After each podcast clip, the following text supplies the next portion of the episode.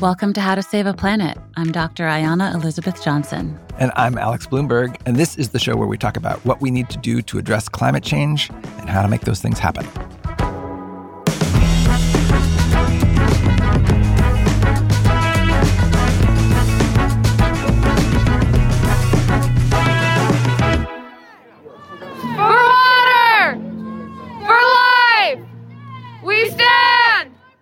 April, demonstrators took to the streets of Washington, D.C., carrying this giant homemade puppet of a black snake. It was hundreds of feet long and represented an oil pipeline. They streamed this protest live on Facebook. Keep it in the soil! Keep it in the soil! The protesters were in D.C. to demand that President Biden shut down a couple of oil pipelines the Dakota Access Pipeline, which runs from the Dakotas to Illinois, and a pipeline called the Line 3 project in Minnesota, which is currently under construction. The protest was organized by groups representing indigenous people and communities along the pipeline routes. And the protesters say that if the Biden administration is serious about tackling climate change, it needs to stop these big fossil fuel projects. But this pipeline protest, and pipeline protests in general, are also about so much more than just stopping individual projects. Mm-hmm. The battle over pipelines has been central to the creation of a much more powerful climate movement in the United States, a broader movement with real political influence. And these protests have aligned the climate movement with the fight for Indigenous rights.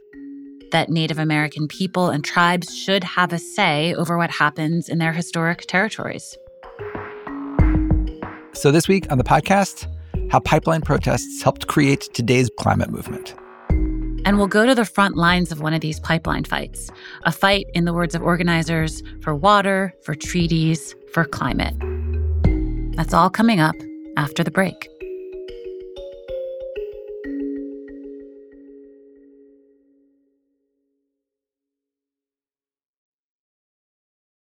So we're going to start the story with a little project known as the Keystone XL pipeline.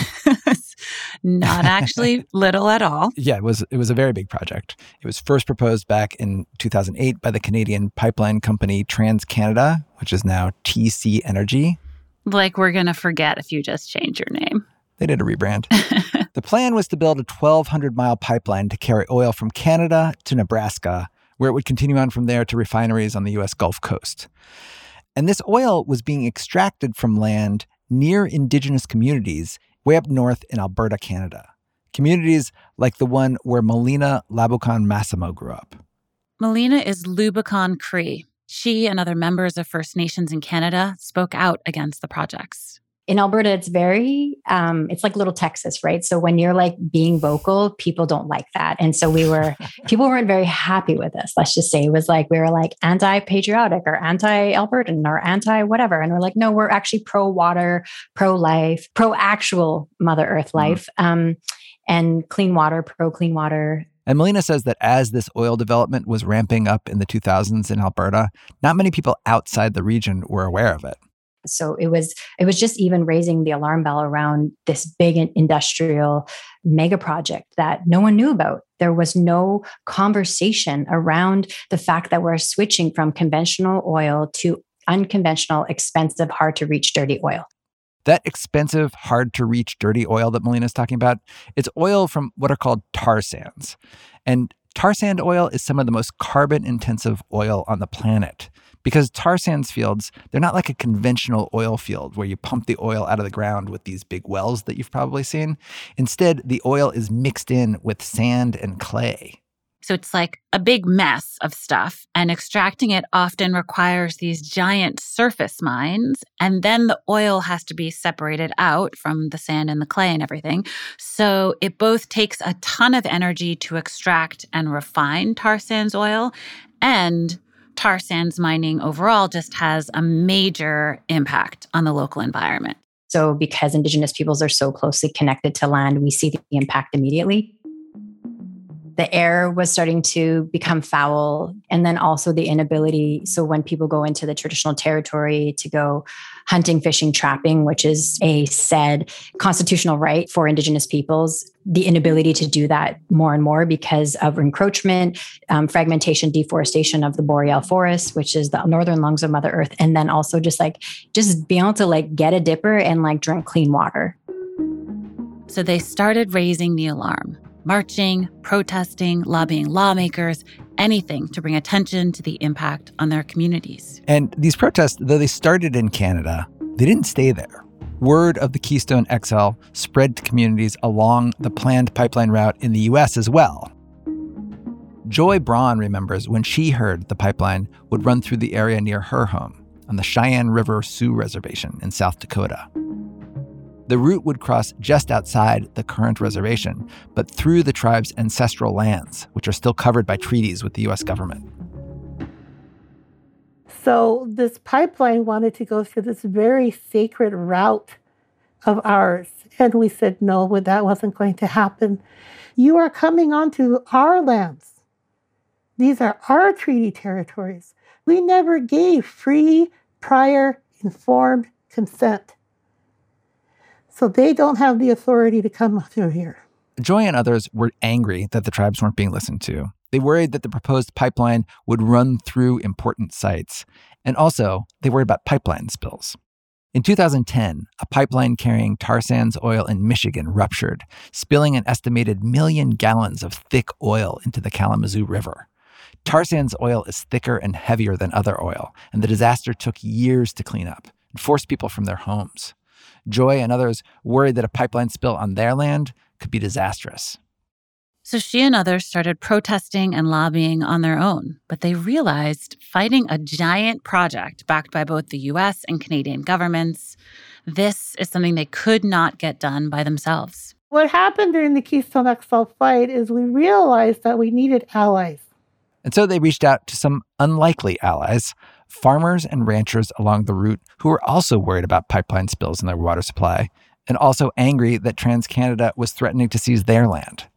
Joy says that alliance, it took some work. And so that process was um, hard because you're dealing you're dealing with Midwest racism, right?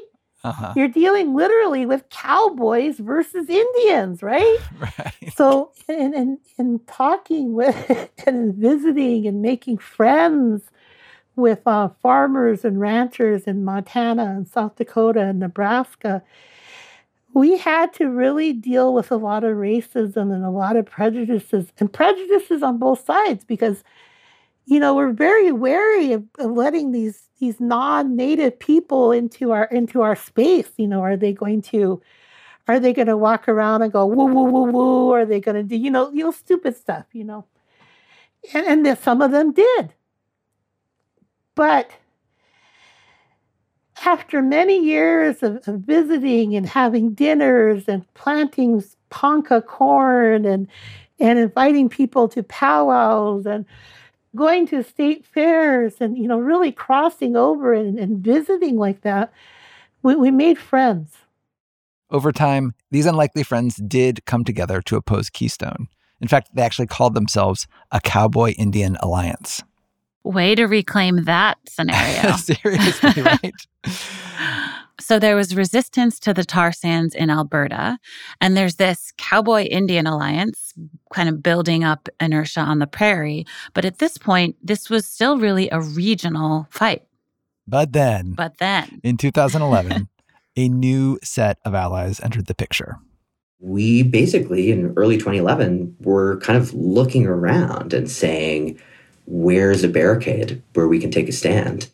That's Jamie Henn. He co founded the group 350.org, which was trying to figure out how do we build a national movement around climate change? There really wasn't a climate movement to speak of. Um, you know, there was a, an environmental movement, um, but climate change was kind of this new global threat um, that not a lot of people were working on, and nobody could quite get a handle on how to get after the problem. By 2011, there had been a string of high profile defeats on climate change. There was this big UN conference in Copenhagen that was supposed to bring countries together to tackle climate change, but it fell flat. The Obama administration had proposed a big climate bill, but it died in Congress. I think we were kind of getting to the point where, you know, we just sort of sat back and said, like, this isn't working. And we know that one of the strategies of social movements since time immemorial has been civil disobedience. That when you can find places that dramatize an issue and engage in civil disobedience, that that can really attract attention and really move something forward. And we took direct inspiration from looking at the civil rights movement and sort of asked that question of like, what's our lunch counter on climate? You know, where do you pick that fight? As it happened, just the right fight was already underway along the route of the Keystone XL pipeline. Because not only did the Keystone pipeline encroach on tribal sovereignty and threaten local ecosystems, here was a giant, continent spanning piece of fossil fuel infrastructure representing a major investment in the future of oil. It was climate change made concrete. And because the project would cross the US Canada border, it had to apply for a permit from the Obama administration.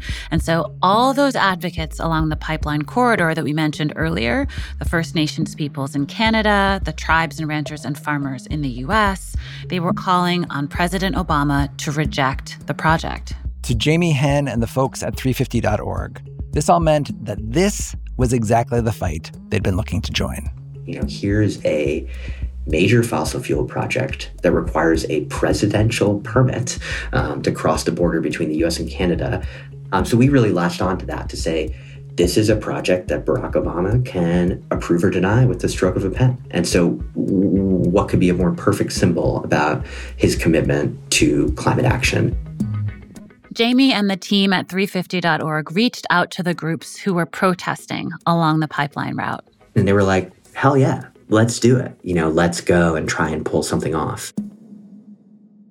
And that is what they did. In August of 2011, 350.org, along with representatives from groups along the pipeline route, from Melina in Alberta to farmers in Nebraska, staged a sit in outside the White House. More than 162 people have been arrested since Saturday. Among they kept it up for two weeks. Every day, people kept coming and kept getting arrested. And by the time they were done, more than 1,200 people had been arrested. And the protests got the attention of the Obama administration. In January of 2012, just months after that first sit in, President Obama did what the protesters were asking and rejected Keystone's permit. And then the fight was over. uh, no, of course it wasn't. Trans Canada. oh, if only. appealed that decision. And then there was a back and forth that continued for years. When Donald Trump was elected president, one of his first actions was to reauthorize the pipeline. And then on Joe Biden's first day as president, he revoked that permit, hopefully for the last time. But Jamie says this victory, it went beyond just shutting down the pipeline. Keystone was a big turning point for the climate movement in general. Movements are funny. Like it's they're always simmering below the surface. And so I I you know, I think there was a movement out there, but Keystone really brought it together. I think Keystone made it a fighting movement in the streets. Um, I think it was the first step of that.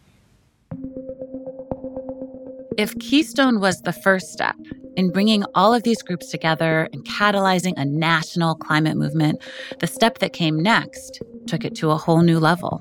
In the spring of 2016, the Army Corps of Engineers was preparing to approve a permit for a project called the Dakota Access Pipeline, DAPL for short. A project that would run more than a thousand miles from the Bakken oil fields of North Dakota to Illinois, crossing beneath the Missouri River just upstream from the Standing Rock Sioux Reservation. The Standing Rock Sioux tribe argued that this pipeline would cross lands containing sacred and historical sites and would threaten the Missouri River, the reservation's water supply. So, who did they reach out to? Well, the people who had just killed the Keystone XL pipeline. People like Joy Braun. We had gotten a call from um, grassroots people in Standing Rock saying that this um, pipeline was coming through these were moms and dads and grandmas and you know and grandpas and aunties and just you know saying help. Um, council isn't doing anything. How do we get them involved? What do we do? Well they asked me and so then i, I turned to my youth and i said hey do you guys want to go fight another pipeline? And my youth my, my, my youth here said yeah let's go so I'm like, all right. So they borrowed the van and I got my car and we drove up there, right? We sold cinnamon rolls for um, gas money. We got up there. Joy's youth were a group of young people from the Cheyenne River Sioux Reservation that Joy had been mentoring and who'd participated in some of the Keystone protests with her. She says she remembers arriving at the community center there, where a bunch of the Standing Rock kids were playing basketball in the gym. And the kids ran through the community and said, The pipeline fighters are here. The pipeline fighters are here. Joy and others decided to set up a prayer camp along the pipeline's route, a tactic they'd used in the fight against Keystone to raise awareness. It was all decided everything was going to go down April 1st. I had already taken my teepee poles up the week before.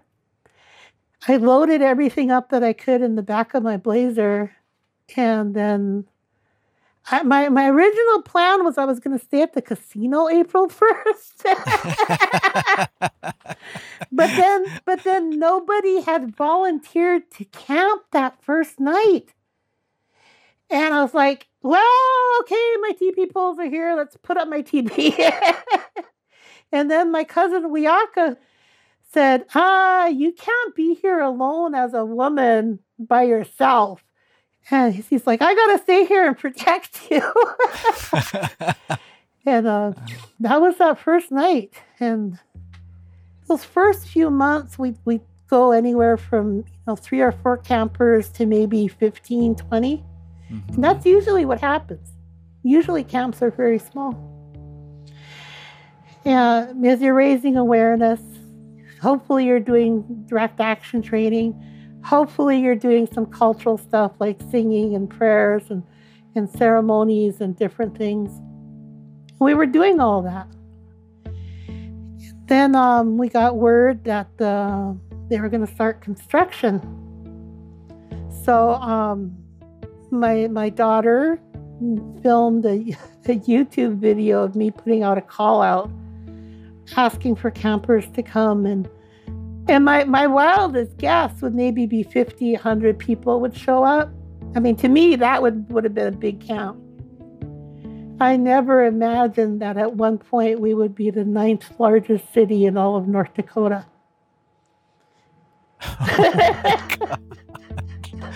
wow. Yeah. Yeah. The hundreds and later thousands of people that eventually came to that camp they did not call themselves protesters. They called themselves water protectors. They had a phrase which would become famous Mni Wiconi. In Lakota, water is life. Over the next few months, word about what was happening at Standing Rock spread.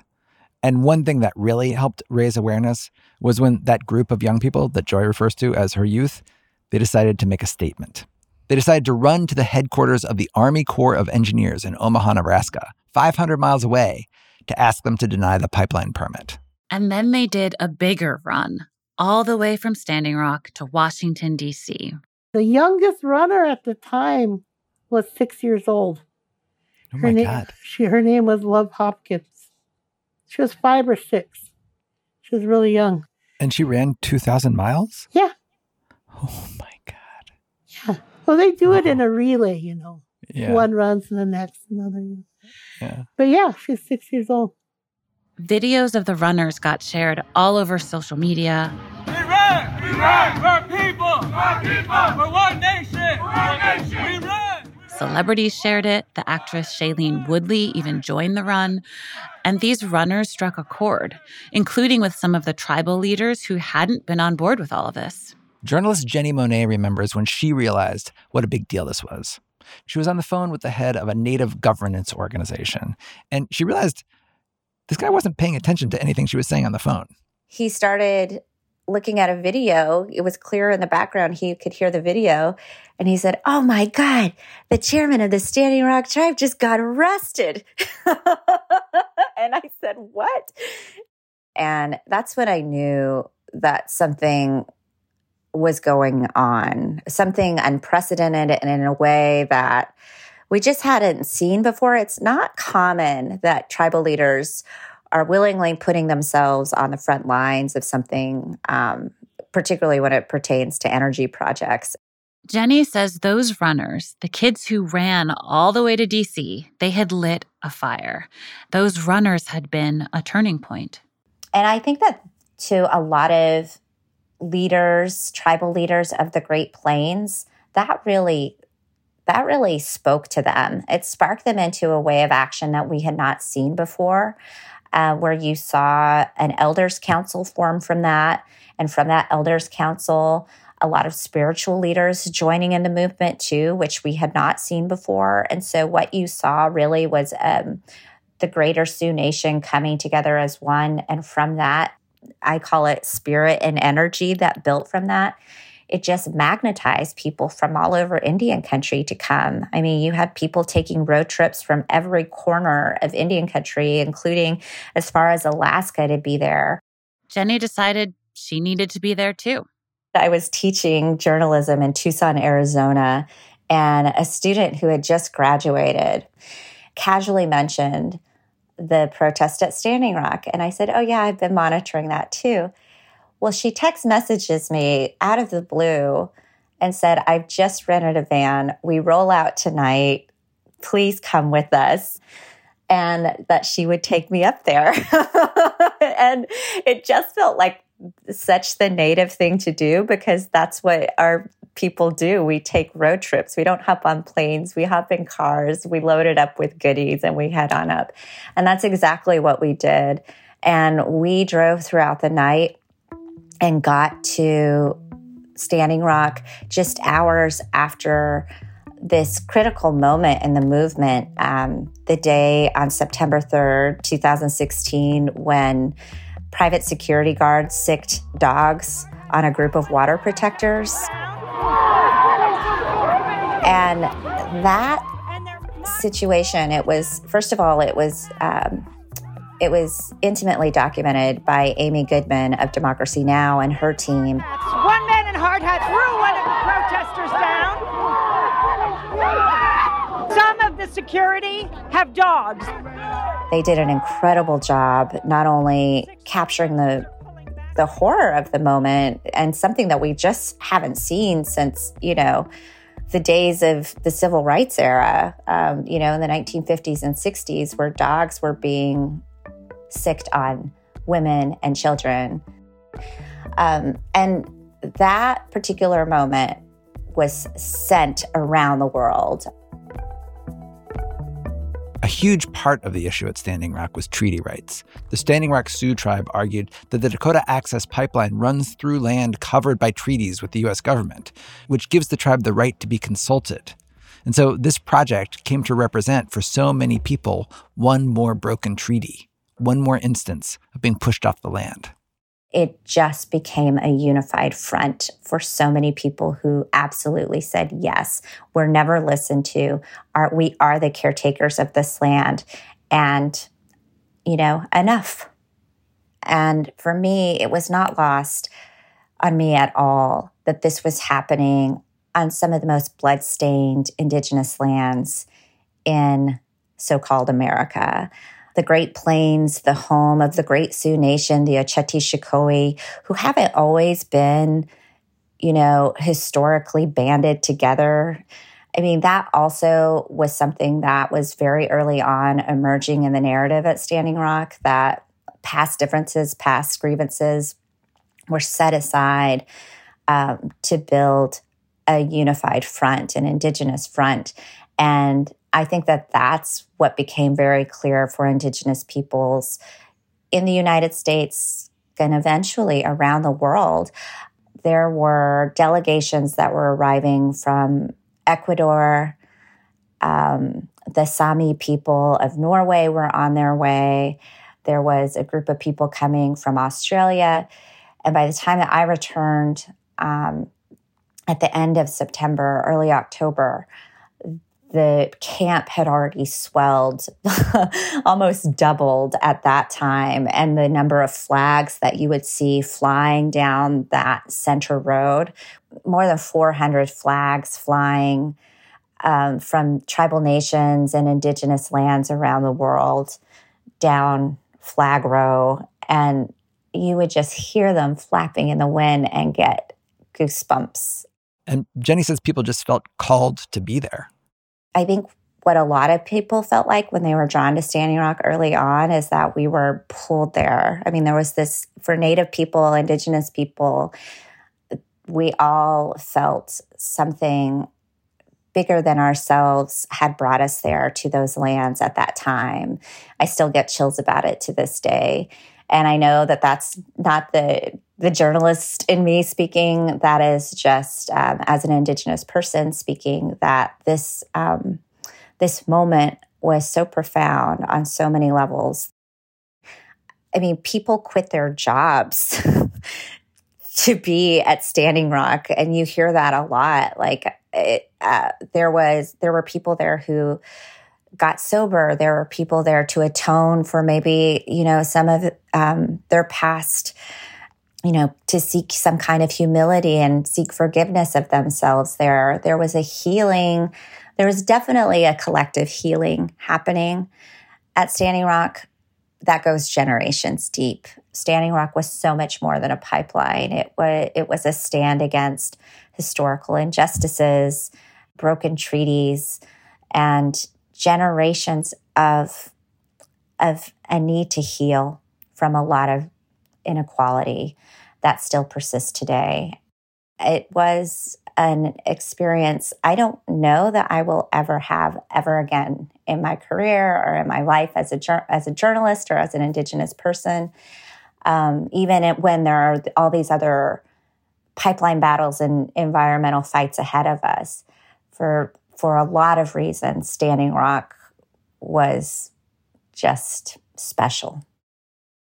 The protesters at Standing Rock won a major victory in December of 2016 when the Army Corps of Engineers paused construction of the pipeline for more review. But like Keystone, it's been a years long battle since then. The pipeline was approved under Donald Trump and it's actually running today, even though a court in 2020 ruled that the pipeline should not have been allowed to run under Standing Rock's water source. What happens next is up to the Biden administration. And in fact, the protest we heard at the very beginning of this episode, that's what it was about. They were urging the Biden administration to shut down the pipeline.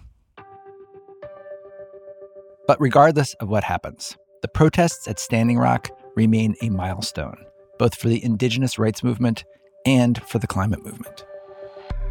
Standing Rock drew in people from all walks of life, some who had never thought about climate change before, some who had never really thought about Indigenous rights before. And suddenly people were connecting the dots. It all felt real and concrete, and the stakes became abundantly clear. One person like this was now Congresswoman Alexandria Ocasio Cortez. And she says that Standing Rock was what made climate change an issue for her in the first place. I first started thinking about running for Congress actually at Standing Rock in North Dakota and South Dakota. And, uh, and it was really from that crucible of activism where I saw people putting their lives on the line and Native peoples putting everything they had on the line, not just for themselves, not just so that this country can honor the treaties that we have made, but for the entire water supply for the Midwest United States, that they're putting everything on the line for others. And Standing Rock has become this template for new fights over pipelines across the US, one of which is heating up right now the Line 3 project in Minnesota. After the break, we'll go to this latest front in the pipeline fight.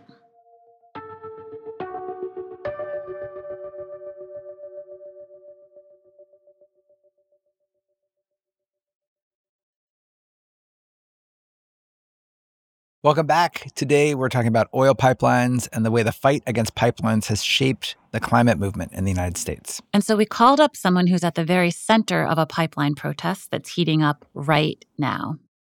Bonjour, Giniw. Uh, my name is Tara Houska. I'm Bear Clan from Couchiching First Nation. Uh, is my Indian name. We reached Tara Houska at the resistance camp where she lives. It's just a couple of hundred yards from the path of another proposed pipeline in Minnesota called the Line 3 pipeline. And she was actually kind of hard to get a hold of. This protest camp is completely off the grid, and she was using a solar panel to charge her phone. So you're all charged up with your um, electronics? Nope. But you guys got one bar each on two battery packs. All right. okay, we'll take what we can get here. Tara has been living in this camp for about three years now in an effort to call attention to the Line 3 project. The Canadian pipeline company Enbridge plans for the pipeline to carry tar sands oil from Alberta, Canada to Wisconsin in the United States. And along the way, the pipeline would pass under hundreds of streams, waterways, and wetlands and cross land important to the indigenous people in Minnesota. Tara and others say that this pipeline poses an unacceptable threat to the local environment and also will contribute to climate change. And so they've been staging actions to stop the construction. Protesters have chained themselves to buildings, to construction equipment. Some folks have even chained themselves to each other inside a section of pipe. In the last few months, over 100 people have been arrested. How many people are there with you now in your camp? I don't actually, so because this is a secure space, like that's actually a number that the police really want to know. Um, uh-huh. So it's not something that we talk about very often. I will say that sometimes this camp has been a couple hundred at a time where we're hosting lots of people and training lots of people. We've trained probably mm-hmm. well over, I don't even know, 700 people maybe over the last two years. Wow. Tara's route to this point, she says it started at Standing Rock. When that call from Standing Rock went out and got a rental car and drove everything I had out there and stayed for six months, I thought I was going for a weekend. and it was my return really to the land and also to my eyes being open to a different form of advocacy. Tara was no stranger to activism. She had been a tribal rights attorney in Washington, D.C. She'd led a campaign against sports teams using Native American mascots, and she'd been a part of Keystone XL pipeline protests in D.C. But she says Standing Rock was different we were essentially afforded the chance to come together as Indigenous nations again and to share our foods, our stories, our teachings, and put our watches down and remember our way of life instead of this incredibly structured and distant way of life where we are very transactional towards each other, is what I see. Um, and it was different there. We were talking with each other and being in community in a very, very different way, um, in an old way. That was really powerful because I'd only done urban organizing up to that point. So I'd done mm-hmm. like the marches and the petition deliveries and the you know the demos in front of people's agencies and offices and all that stuff, but I'd never done any land defense at that point. And so I saw what it really takes and what people were willing to risk and the amount of response it got. I mean, Standing Rock and that movement reached the world. Land defense is the name for the kind of direct action that the water protectors at Standing Rock used. And so when Tara learned that this new pipeline was moving forward, this time in her home state, she decided to bring that kind of protest to Minnesota. For Tara, this was personal. She is Anishinaabe and she grew up in northern Minnesota. I grew up on the edge of a of a very large lake shed, um, a glacial lake shed that is, you know, to me one of the most beautiful places in the world. Just like so many others with their homelands, we've been there for thousands of years. It's freshwater lakes and big pines and uh, kind of those places that you see on movies when they talk about the cabin up north with the loons calling and it, it really is that place though. It's it's like those loon sounds are something that i grew up hearing and the northern lights and all of that. I mean those are the places and spaces that i call home. But there's one thing in particular that brought Tara back to Minnesota to fight this pipeline. Wild rice, which is native to the region. The one thing that's constant is wild rice, which is the heartbeat of our people. It's part of our creation story. It's why we came here. The creator told us to go where the fruit grows on water. Mm-hmm. It's a grass actually that that grows in the actual lakes and in the rivers. So you're kind of in this floating bed of all this tall, beautiful grass and passing through with a canoe really delicately and carefully and knocking it gently into the boat. I mean, it's so central to our identity. I mean, one of the richest wild rice beds in the world is is here in Minnesota. Um, it's all along the Great Lakes, but one of them is here, where you literally cannot see the water. There's so much rice in that lake. So Tara is worried both about the local direct impacts on wild rice from the construction or possible spills, and she's also worried about the impacts of climate change more broadly from this fossil fuel infrastructure. Now, Enbridge says it has fulfilled all the legal and regulatory requirements to build this line and demonstrated what it calls an ongoing respect for tribal sovereignty. It says it has safely operated pipelines across the region in wild rice habitat for decades.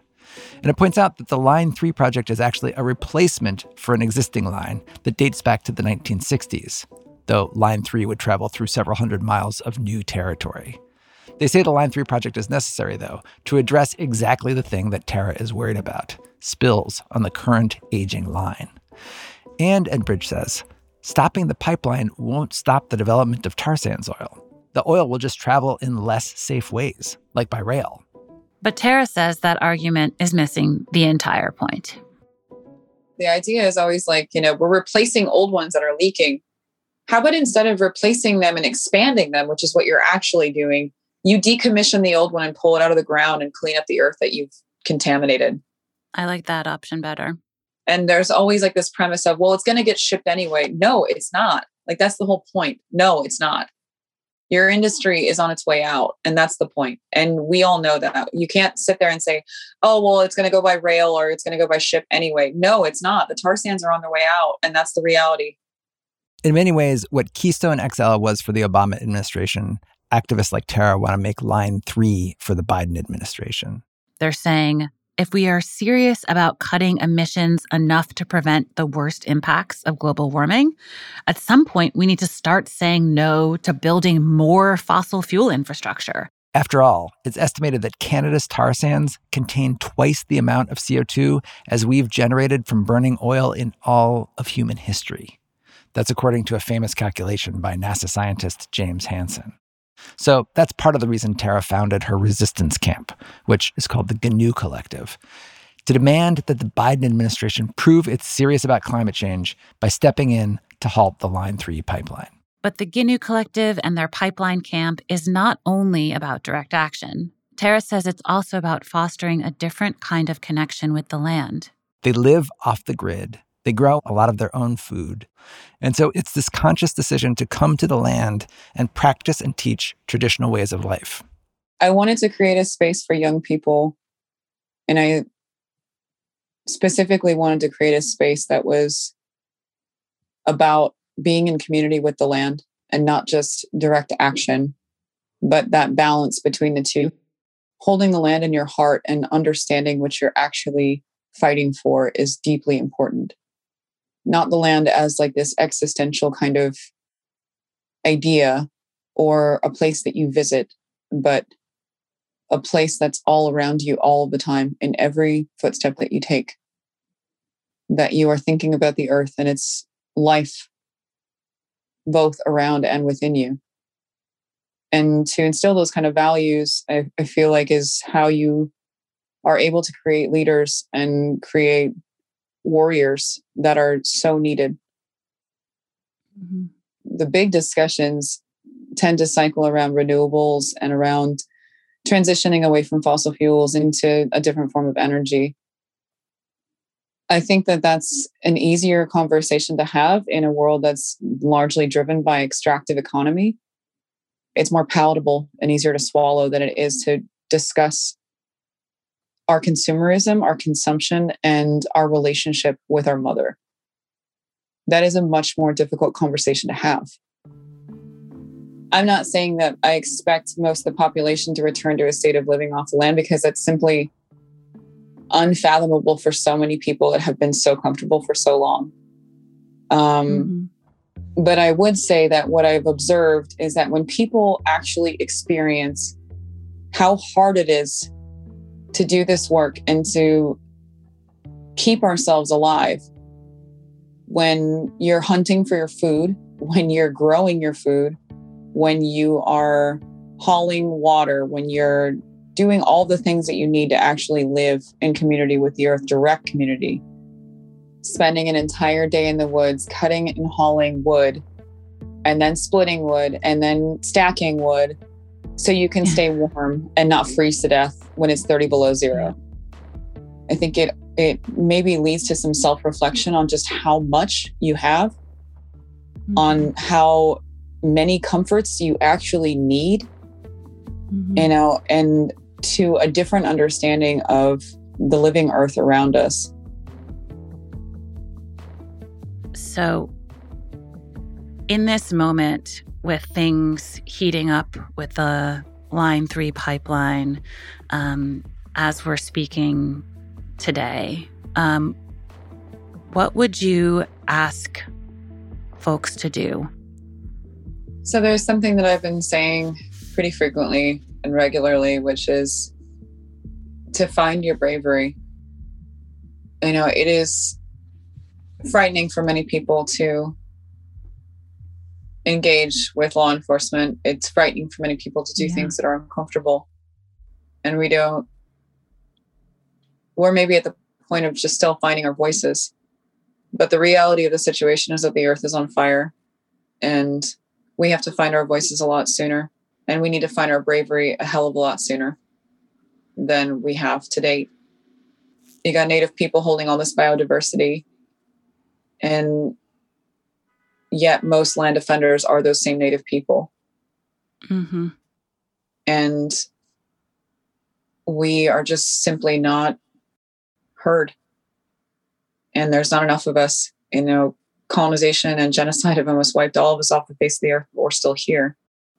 And so the greatest thing that I think people can do is to actually kind of stand with us. Like that's a that's using privilege, using access, using your own agency and power and finding your own power and being empowered. I mean, I've seen so many people be empowered through watching not only their actions of that day, like I stopped them destroying this wetland today, but also mm-hmm.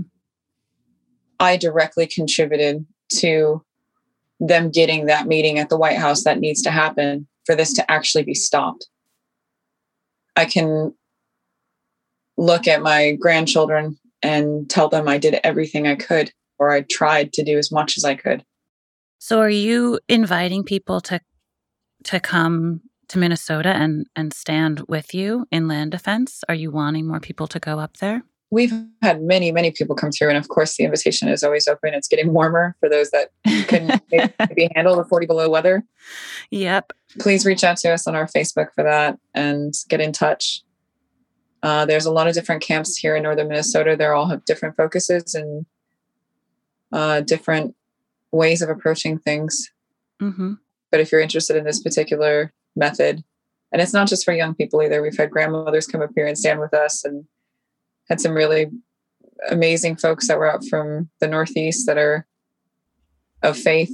Uh, the Quakers that threw down with us. I mean, we've had some really incredible voices and people come and stand with us. Um, I love that phrase, the throwing down with the Quakers. yeah, it was pretty powerful. I mean, they were they blockaded a, a fuel pumping a fuel station an Enbridge fuel station with a piano and played beautiful songs oh, wow. in the morning. It was incredible and you know, uh one of those moments that you'll never forget as long as you live, you know? Yeah. So BYO piano. yeah. so there's just one last question for you. We ask everyone who comes on the show, which is given everything you know about the climate crisis and the state of the world. Tara, how screwed are we? That's the question, huh? That's the question.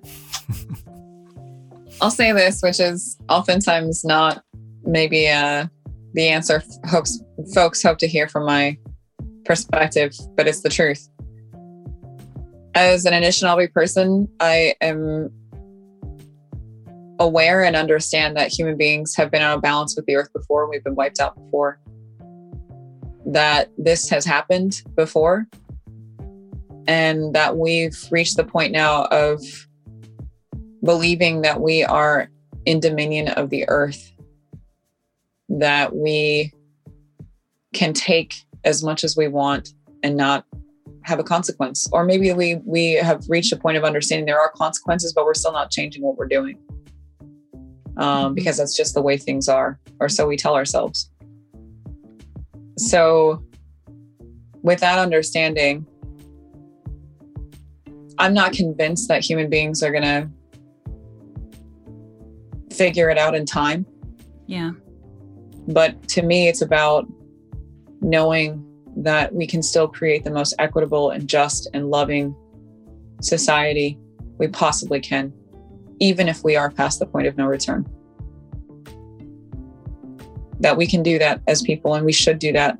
There's no reason that we wouldn't do that.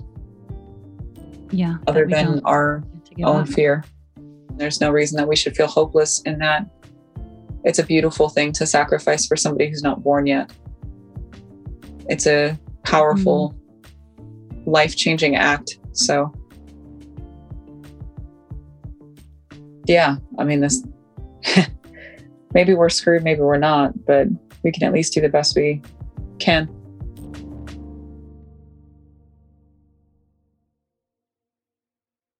So, what does it mean to do the best that we can? This is a question we ask basically every week at the end of each podcast, where we try to offer answers to you, our listeners. How can you get involved and be part of the solution? And of course, today we've been talking about a specific kind of protest and a specific philosophy of how to protest, and that is land defense. So if you're interested in land defense and in Tara and her work, you can check out the Giniw Collective, G I N I W, on social media to find out more. But land defense might not be the center of everyone's Venn diagram. We talked about this Venn diagram concept in the Is Your Carbon Footprint Bullshit episode. So check that out because when you're figuring out what you can do, how you can contribute to climate solutions, one answer is think about the overlap between what are you good at what is the work that needs doing and what brings you joy? And try to find some way to contribute that's at the center of the three circles in that personal venn diagram. And the folks organizing around line 3 have actually put together a bunch of suggestions for how to get involved. They have this document with lots of fodder for your venn diagram so like i am looking for things i can do from home. It gives you four or five bullets under that. Or um, mm-hmm. i want to participate in urban actions uh, and learn more from the twin cities. There's a bunch of uh, bullet points there. Or i wanted to redistribute my money or share my talents and or provide material support. There's tons and tons of bullets under that one as well yeah, and one of the items in that document is a link to a petition asking the Biden administration to step in and do what they can to stop this project. So, again, we'll link to this document in our show notes and also in our newsletter. Our newsletter, which you can subscribe to at howtosaveaplanet.show slash newsletter. So lots of ways to get involved. Choose your own adventure. All right, Doctor, let's do the credits. How to Save a Planet is a Spotify original podcast and Gimlet production.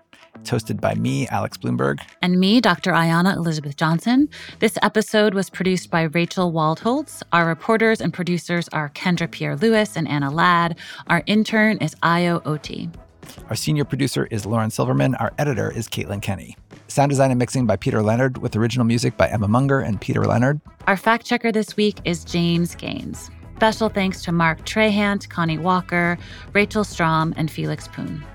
And thanks to all of you for listening. We'll see you next week. We'll see you next week.